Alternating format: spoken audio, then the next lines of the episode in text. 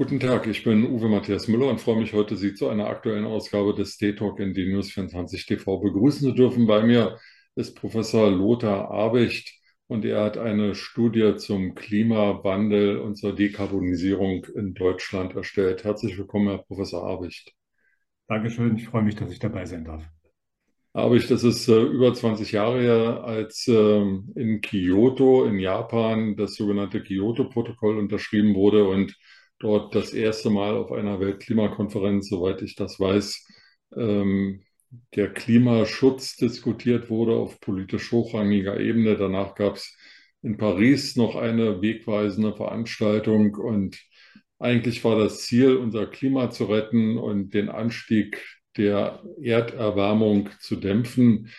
Wie weit sind wir da heute gekommen? Erreichen wir dieses Ziel oder steht das äh, in weiter Ferne? Also grundsätzlich äh, wird es extrem schwierig. Mit hoher Wahrscheinlichkeit erreichen wir das Ziel nicht. Äh, wir werden das mit hoher Wahrscheinlichkeit reißen und äh, müssen uns mit den Folgen in dem Sinne auch auseinandersetzen.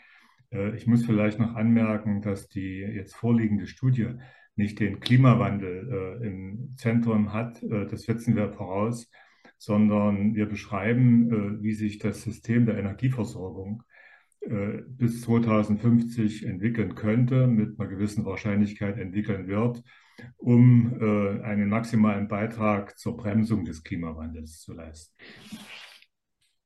Lassen wir uns darüber sprechen. Ähm, die deutsche Bundesregierung, nicht nur die aktuelle, sondern auch die davor, wollen, dass der Verbrennermotor beim Auto abgeschafft wird und dass dann E-Autos durch die Straßen rollen.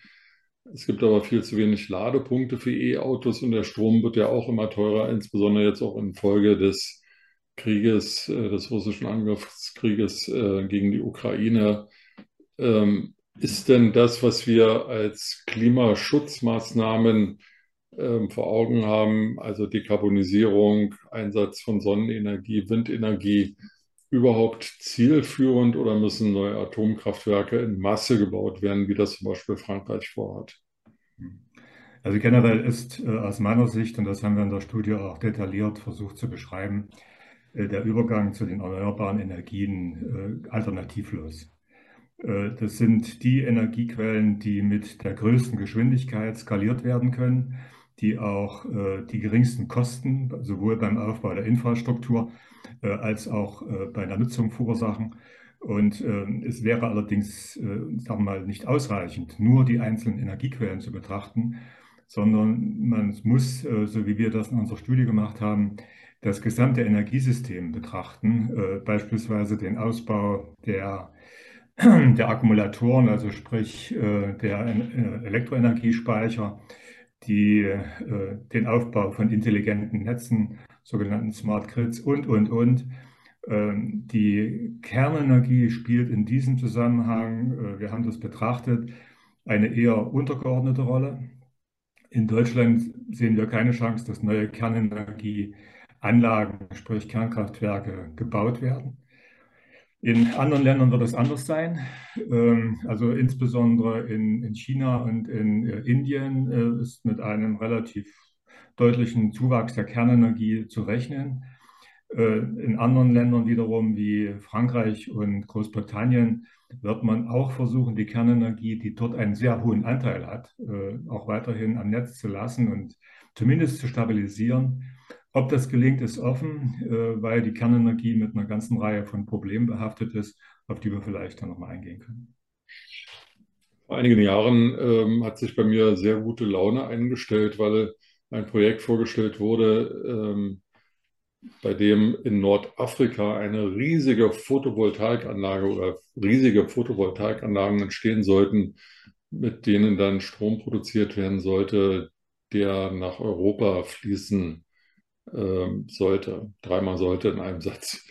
Ähm, diese Anlage ist aber nicht erstellt worden und ich wundere mich ein bisschen, warum in südlichen Ländern, wo so viel Sonne scheint, nicht viel mehr Photovoltaikanlagen stehen, die ja sozusagen aus dem Nichts heraus funktionieren könnten und ähm, einen starken Anteil an der Stromproduktion dann haben könnten. Warum ist das so? Warum erfolgt dort der Ausbau nicht viel stärker?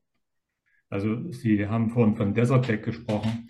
Äh, das ist letztlich an äh, politischen äh, Ursachen gescheitert, nicht an technischen. Technisch wäre das möglich gewesen. Heute gibt es wieder, ich würde mal sagen, Planung wäre vielleicht schon zu weit gedacht, aber bestimmte Diskussionen und auch durchaus Vorhaben, solche weltumspannenden Netze zu bauen. Das gibt es in Asien, das gibt es auch in Europa, solche Vorhaben. Bisher sind die noch nicht spruchreif. Äh, und äh, man muss, wenn man jetzt wieder in diese sonnenreichen Länder gehen, geht, natürlich sagen, dass da äh, im Grunde genommen auch die Entwicklungsrückstände in diesen Ländern hinsichtlich der technologischen Basis eine wesentliche Rolle gespielt haben. Man hat also dort auf traditionelle Energiequellen vertraut und nur sehr langsam die neuen Energien ausgebaut. Jetzt besteht die Chance durch die Wasserstofftechnologie äh, diese Länder wieder äh, in diese Kooperation bei der Energieversorgung auf einen ganz neuen Level äh, gewissermaßen zu bringen. Sie haben das Thema Leitungssysteme angesprochen. Ähm, wir haben ja in Norddeutschland einige Windparks, auch in der Nordsee stehen Windparks. Zum Teil sind die aber gar nicht an Netze angeschlossen, beziehungsweise laufen die Netze nicht bis in den Süden Deutschlands, nach Baden-Württemberg oder Bayern weil sie an Bürgerinitiativen scheitern. Bundeskanzler Olaf Scholz hatte mit dem spanischen Ministerpräsidenten Sanchez eine Vereinbarung getroffen, die sogenannte Midcat-Pipeline über die Pyrenäen durch Frankreich nach Deutschland zu bauen, um dort, glaube Flüssiggas und Gas äh, nach Deutschland zu leiten.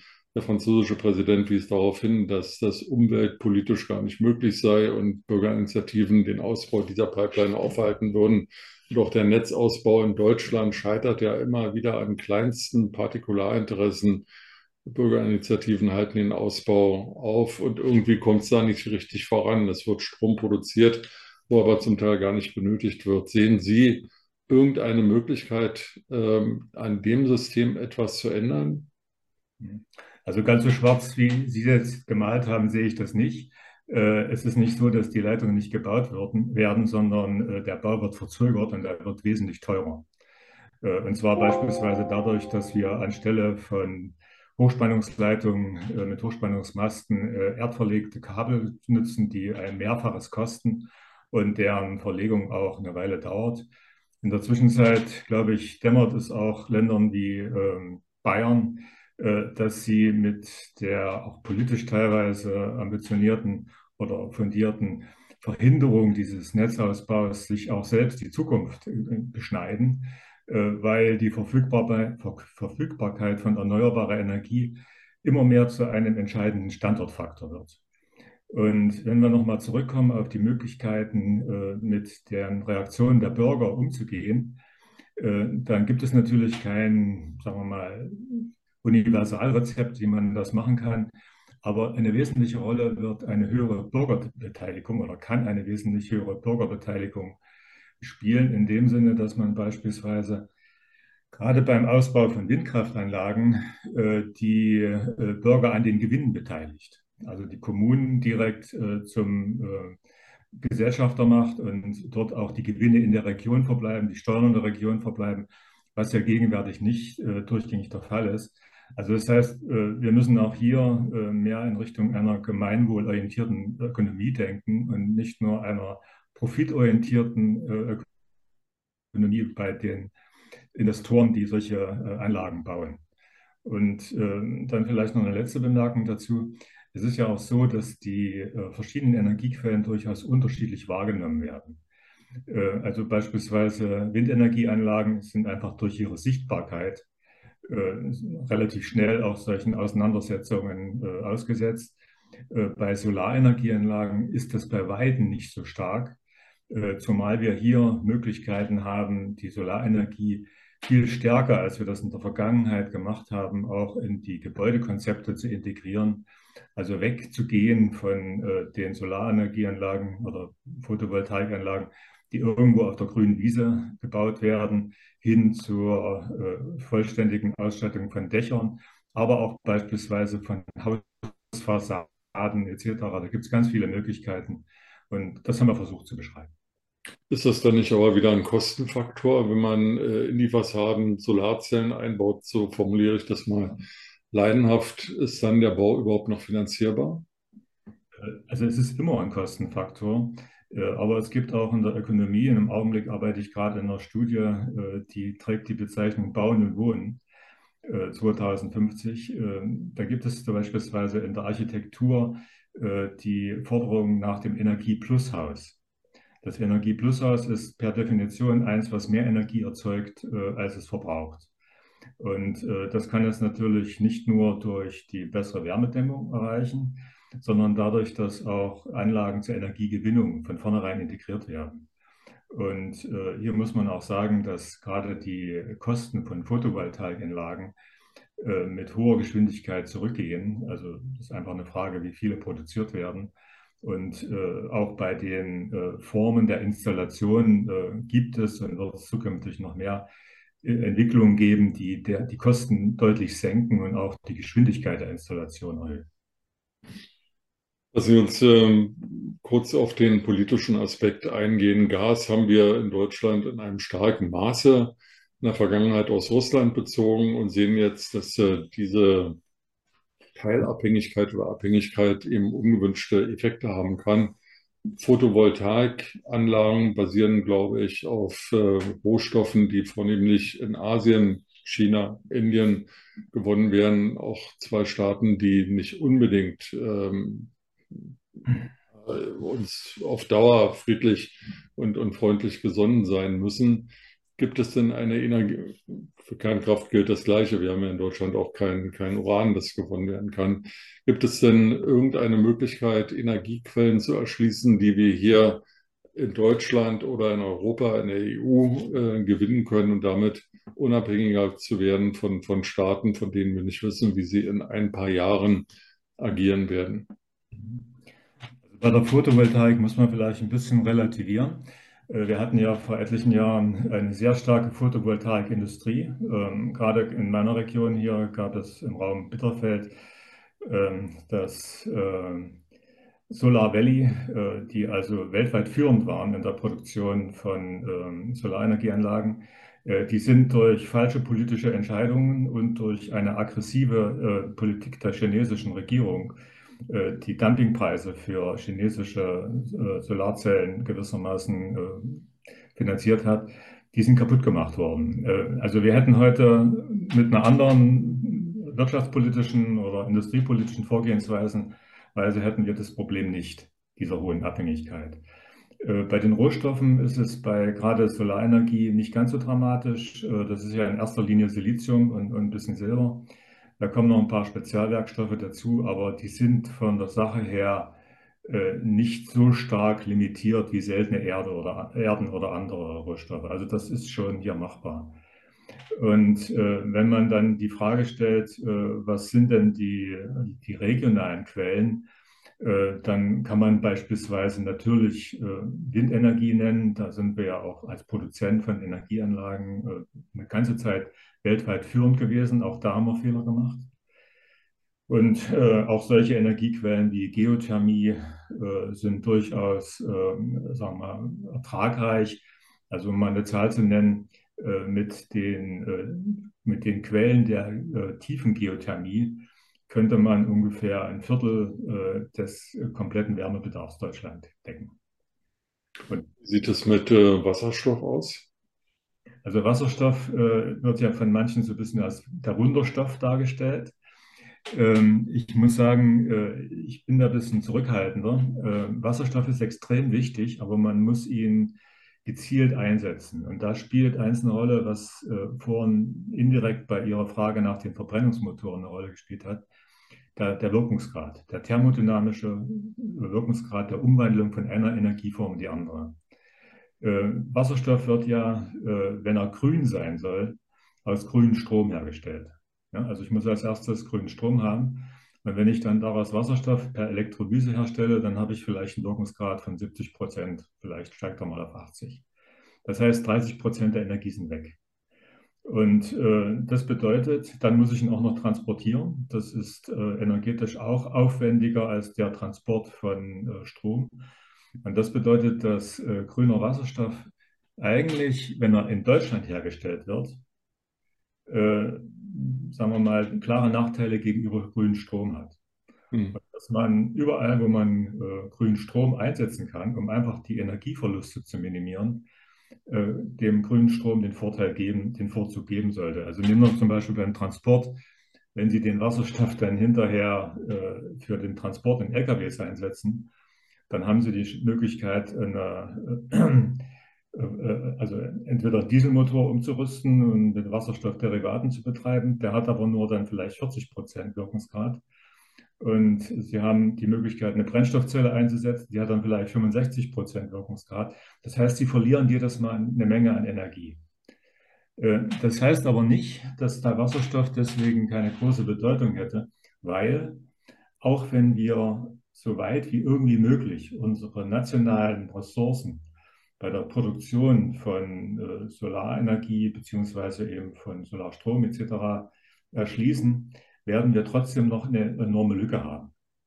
Jetzt ist es ja so, dass wir fast vier Fünftel der Energieträger, die wir verbrauchen, importieren. Das werden wir reduzieren, auch durch eine deutliche Verbesserung der Wirkungsgrade. Aber es wird nicht auf Null runtergehen. Also müssen wir irgendwie noch Energie importieren.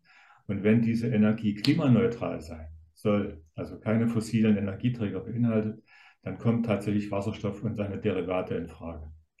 Und äh, die werden dann per Schiff im Regelfall, da Leitungen da im Augenblick nicht vorstellbar sind, äh, aus Ländern unterschiedlichster Art importierbar sein. Das heißt, wir sind dann nicht mehr auf einige wenige Länder angewiesen, die durch die Naturgunst nun gerade mal auf riesigen Lagern von äh, äh, Öl oder Gas sitzen, sondern im Grunde genommen können das ganz viele Länder äh, bis hin nach Australien und Südamerika und äh, afrikanischen Raum, arabischen Raum etc. Dort überall kann Wasserstoff produziert werden. Und äh, wir können dann eine Entwicklungspartnerschaft mit denen eingehen, äh, in dem Sinne, dass wir faktisch dort unseren Wasserstoff kaufen und die bei ihrer Wirtschaftsentwicklung ebenfalls unterstützen. Also das wäre dann eine echte Win-Win-Situation.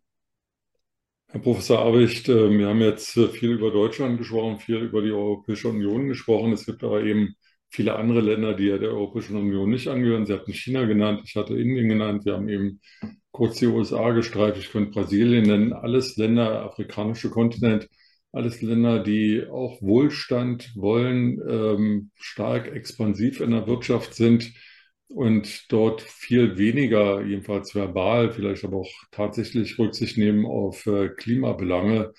Ich erinnere nur daran, dass möglicherweise in den USA bei den nächsten Präsidentschaftswahlen Trump wieder antritt, der ja in seiner ersten Präsidentschaft ähm, sehr wenig Wert gelegt hat auf Umweltschutz und vielmehr auf Wirtschaftspolitik, also der Ökonomie vorangegeben hat vor der Ökologie. Ist das, was wir hier in Deutschland oder in der EU tun, so eine Art Buddha-Bü? Bauen wir uns da unser eigenes kleines Gärtchen und rundherum ist alles schwarz-grau und Umwelt verpestet oder können wir wirklich Impulse setzen, von denen dann die ganze Welt profitieren kann? Also äh, wir sind nicht in Bullabü, sondern wir sind in einem knallharten Wettbewerb um die Erschließung der regenerierbaren Energiequellen und äh, um den Umbau des Wirtschaftssystems.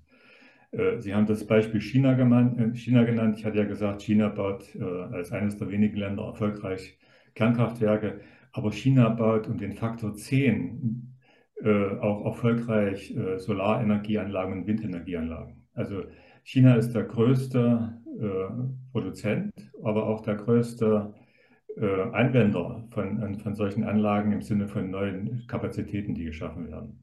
Auch die USA, die ja Gott sei Dank eben, äh, das ist der Vorteil dieser dezentralen Struktur, in Ländern wie Kalifornien und anderen Ländern auch eine sehr progressive Entwicklung verfolgen, also in Bundesstaaten. Ja.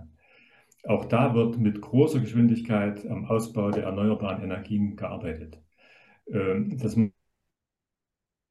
machen die im Regelfall, also China zum Beispiel, natürlich nicht in allererster Linie oder nicht nur aus Klimaschutzgründen, obwohl die Chinesen natürlich sehr gut wissen, dass sie äh, bei einer weiteren Verschlimmerung der Klimasituation auch extrem hart getroffen werden. Das äh, ist also überhaupt keine Frage. Beispielsweise die Wasserversorgung in China wird dann katastrophal werden, aber auch viele andere Faktoren. Ähm, aber äh, die, die arbeiten auch deswegen so hart auf diesem Gebiet, weil die Kosten für die erneuerbaren Energien einer massiven Degression unterliegen. Also ich sage mal, mal Beispiele. Im arabischen Raum, in den Emiraten werden jetzt Solarenergie, Photovoltaikanlagen gebaut, die produzieren die Kilowattstunde irgendwas äh, bisschen über ein, ein Cent pro, Stunde, äh, pro Kilowattstunde.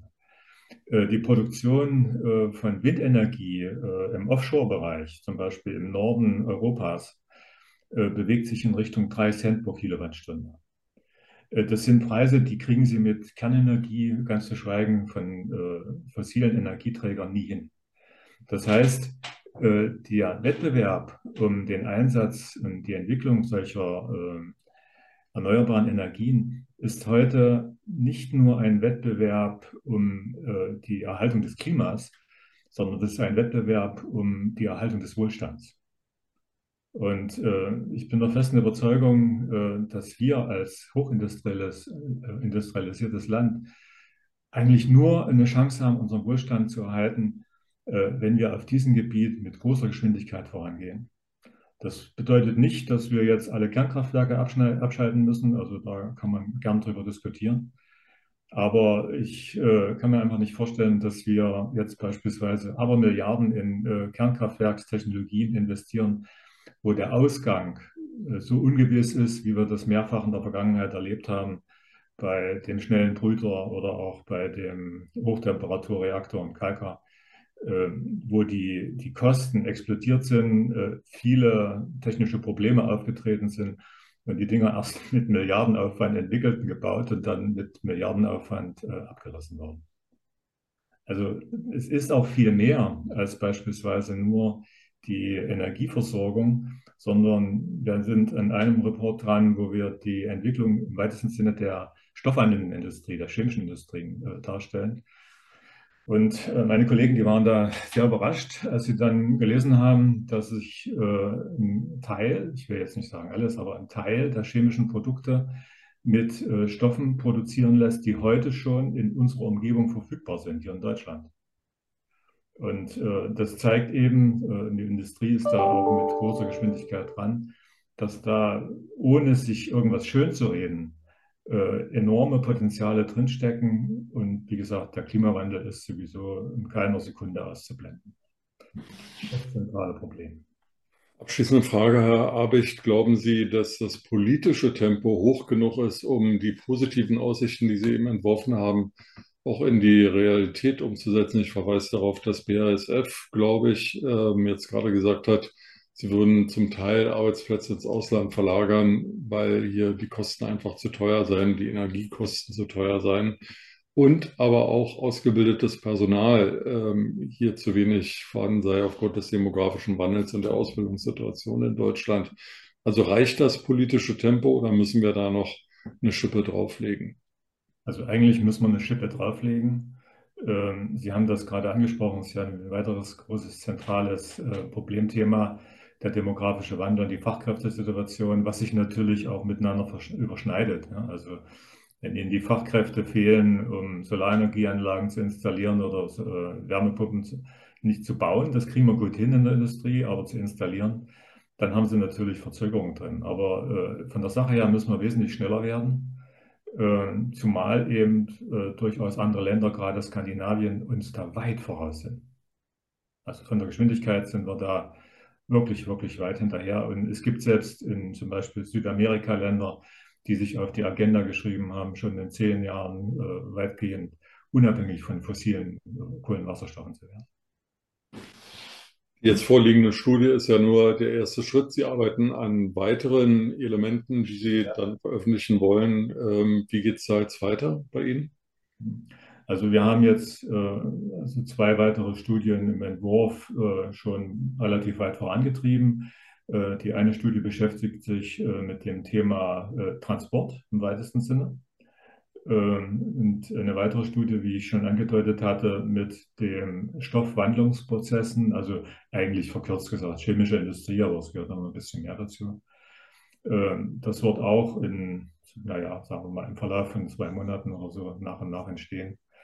Und äh, ja, dann stehen noch solche Fragen wie Bauen und Wohnen, da sind wir gerade dran, und äh, Landwirtschaft und Ernährung, ein absolut zentrales Thema vor dem Hintergrund der Zunahme der Bedürfnisse, aber auch der, Welt, der Weltbevölkerung. Ja, sodass wir also, sagen wir mal, im Frühjahr nächsten Jahres durch sind. Und dann gibt es noch das Vorhaben, daraus dann in sicherlich verkürzter Form ein Buch zu entwickeln. Äh, da sind wir mit Verlagen jetzt gerade in der Diskussion.